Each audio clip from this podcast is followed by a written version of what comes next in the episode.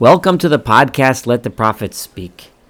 Today we continue our study of the book of Judges with chapter 15. We read last time in 14 of the last uh, of the of the episode in the life of Shimshon of Samson, where he seemed to turn away from his holy task of being the savior of the people of Israel, and instead he decided to go and marry a Philistine girl um, he marries her, and then she betrays him to um, during the episode of the uh, of the riddle, and um, when she betrays him, uh, he he leaves angrily, and he goes takes his vengeance against uh, uh the Philistines. Um, and leaves his wife. Now that his his wife uh, then goes and is marries one of the friends to whom she betrayed her husband. So, uh, so there's, um, you know, a, a, period of time passes where Shimshon eventually decides that he misses her and he wants to go back, and that's where we pick up. Vayihimi Yamim. It was many days later. Usually, this means a year or two. Bimek Tzir during the harvest season of, of wheat. Vayifkod Shimshon es ishto b'di'izim. And Shimshon remembered his wife by bringing her a gift of a goat, uh, a baby goat. Um, Vayomer, and he said, Avoa el ishti hachadra. Let me come to see my wife who is in her room. In other words, he, he basically presents himself at the entrance to her her family's home. Uh, but her father did not allow him to come into the house. So basically, um, Shimshon, after he's trying again, he said, "All right, well, that one didn't work out well for me and her very well at all." And he ended up killing a whole bunch of Philistines, which obviously did not uh, um, go over very well with his Philistine wife's family. Um, so they're not interested in rekindling this relationship. They already gave her away to someone else. Vayomer Avia, and her father said, Amor Amarti. I said, I thought to myself, or I said to myself, Kisano Sinesa, that you have hated her, you have rejected her, um, and which is why you haven't come back. You know, the father had a good. So I gave her already to, to one of your friends, and those friends were the thirty um, uh, young men that that uh, Philistine men that joined for the wedding party. Hello, achot Haketana tova mimena. Her, she has a younger sister who's even prettier than she is. Tihi na lilchat tachtea. Why didn't you go ahead and marry her? Now, um, uh, Vayomer lehem Shimshon. Shimshon said to them, Nikesi hapami plishtim, ki ose ani imam ra'a. Now I have no um, uh, little it's it's a little difficult to translate these words exactly. Um, so uh, the way this is stated, Nikesi hapami plishtim. Now the plishtim have no claim against me is the best way to translate that. I am clean. They have n- with them. They have nothing on me. I don't owe them a thing anymore. When I do something bad to them, forget it. They have no claim against me. They took my wife away from me. That's that. That now I can take out my revenge against the Philistines. So Vayelach Shimshon. So Shimshon, in his anger. Uh, we get this. Uh, uh, at one hand, we talk about how the, the Spirit of God was upon him, and he does these very angry, Im- impetuous acts uh, which seem to be quite impulsive, and which the next one he's about to do certainly seems that way. Vayilkot shlosh meot shualim. He captured 300 foxes. Vayikach lapidim, and he took torches. Vayifen zonov el zonov, and he tied the um, he turned the foxes. I'm sorry, tail facing tail. Vayasim lapid echad ben shnei haznavos batavech, and he put a torch between each of the tails. Vayaver belapidim, and he lit these torches on fire. Vayishalach um, and he sent the foxes into the. He let them out. He let them run in the haystacks, uh, the stacks of the dried fresh grain of the of the Philistines. And it set fire to all of the grain and even to their vineyards. So basically, they had just had their harvest, and these foxes with um, torches tied to their tails ran amok and burnt down the whole, um, all of their newly harvested grain. Vayomru Plishtim mi asazos. And the Plishtim, of course, when they saw this disaster, started saying, Who is the one that's responsible for this? Vayomru Shimshon, and Shimshon said, Hasan Hatimni, I am the uh, the son-in-law of that guy from Timnah, the guy who's uh, you know, who's who took my wife away, because he is the one. Because Shimshon was angry that he had taken his wife away. And um, I'm sorry, I translated this wrong. And the people said, not Shimshon said, the people said Shimshon, Samson, the son-in-law of the Timni, he's the one who did this because that that that guy from Timnah uh, uh, uh, took his wife away, Vayetnalim and gave her to one of his friends. Vaya'alu Pilishtim Vayisrafu Osav Yasavia Ba'esh. And the uh, Philistines then and and burnt the young girl uh, uh, and the father in fire. Um, this was their way of taking revenge against him because he had this is their sense of justice that since he caused Shimshon to get angry, they decided that she that that they should kill kill him and and the and the the wife. Vayomer them Shimshon, and Shimshon said to them, um, Im kazot. If this is the way you take revenge, this is how you act. This is your sense of justice. Shimshon saw these people. Uh, at first, he had taken revenge against them by burning the grain. So if this is what you do, you kill them, ki echdal. Then I am going to uh, take revenge against you, and then I will be able to rest. In other words, I'm going to be upset and angry until I take revenge against you. and then he um, he smacked them up, struck them a tremendous striking. In other words, he beat them up.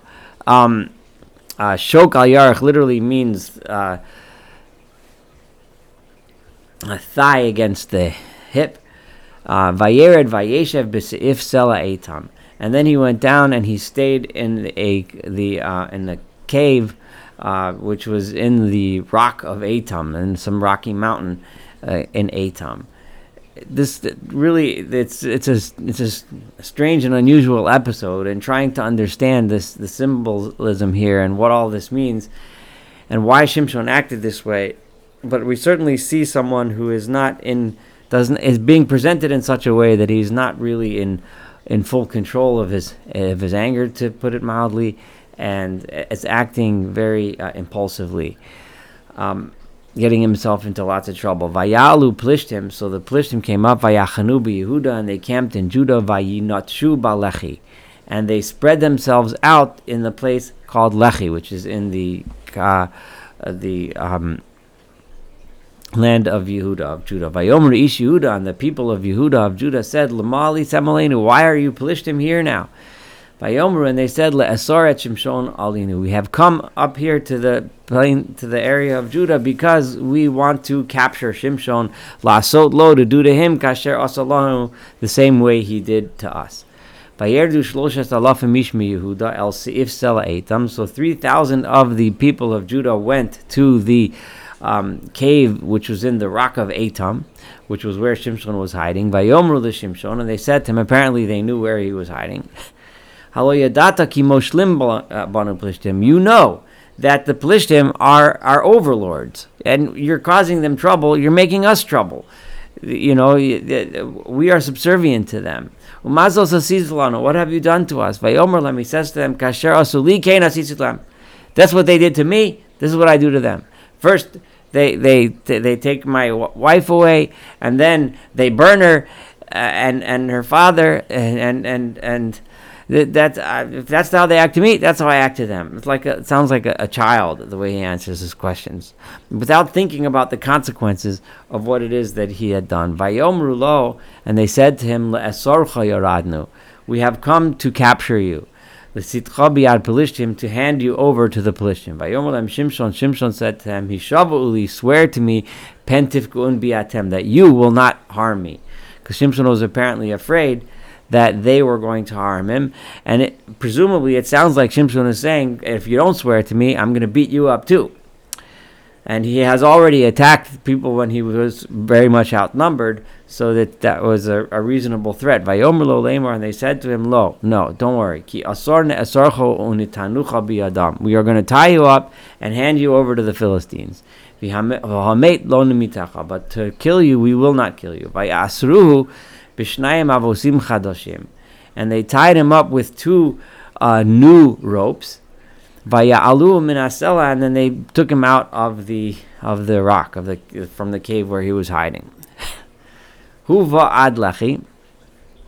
So he comes to the place of Lechi, which is the place where the Philistines had camped out in the territory of Judah.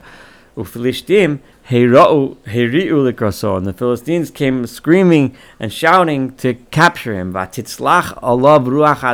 the Spirit of God was successful with him.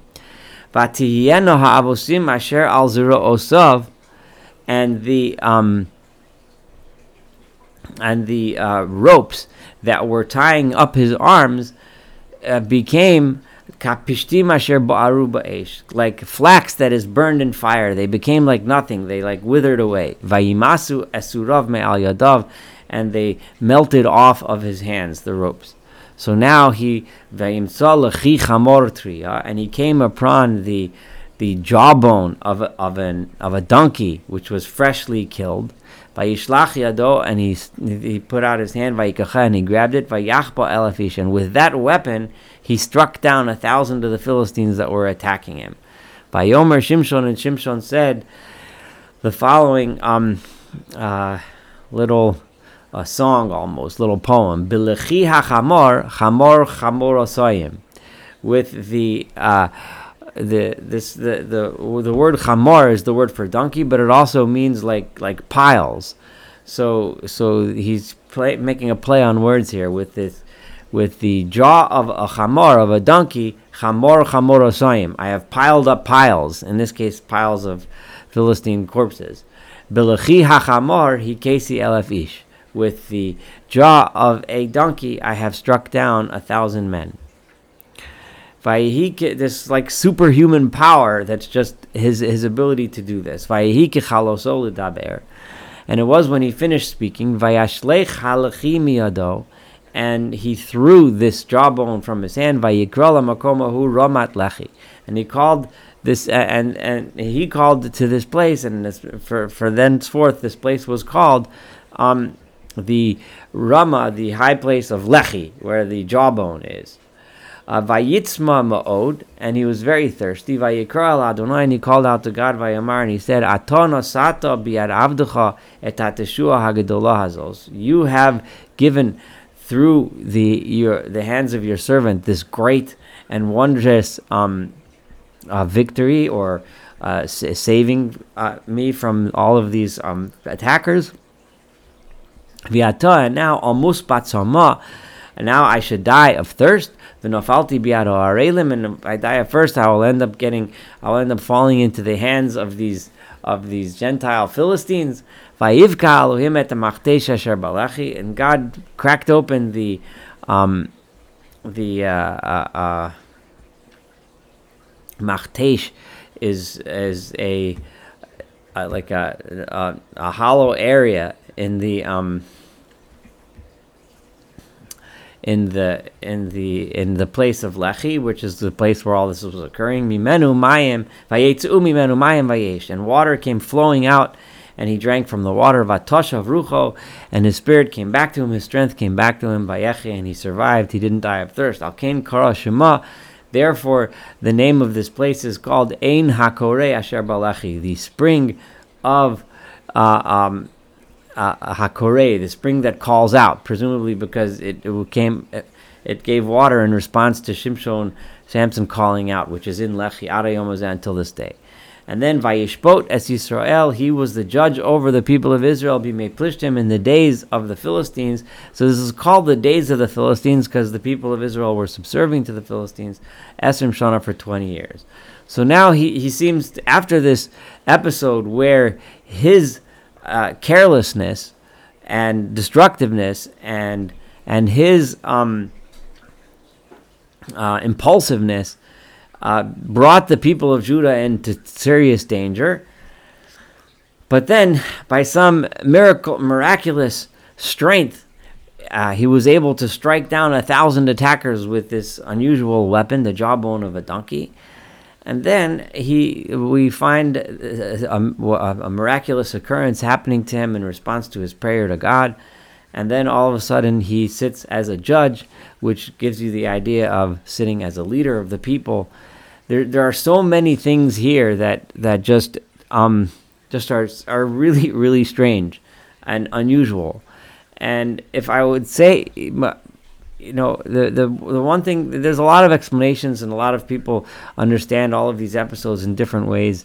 To me, I get the sense of, and I, I kind of was trying to lay this out before. I get the sense of a person who truly has the capabilities and the skills and and the holiness to be a great leader. That's what he should be. That's what he has the potential to be but he's trying to avoid it for reasons which are unclear.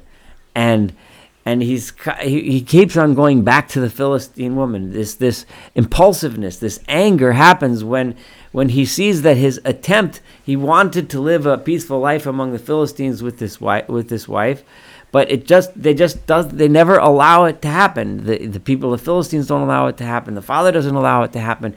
Uh, bottom line is God doesn't allow it to happen.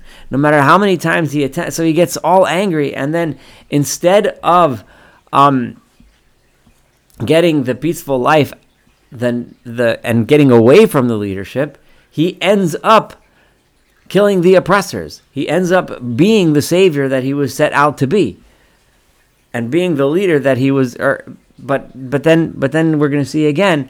He's going to try again to give away this leadership, to get out of that mission that God has set for him. Instead of living a holy life, he just he wants so badly to not have to live this holy night life. And we'll see uh, in the next chapter, we'll see the next exploit, the next unusual story of Shimshon, um, which will continue in this very unusual pattern. Uh, thank you so much for studying chapter 15 together. Looking forward to studying chapter 16 and all of course, all of the book of Judges together.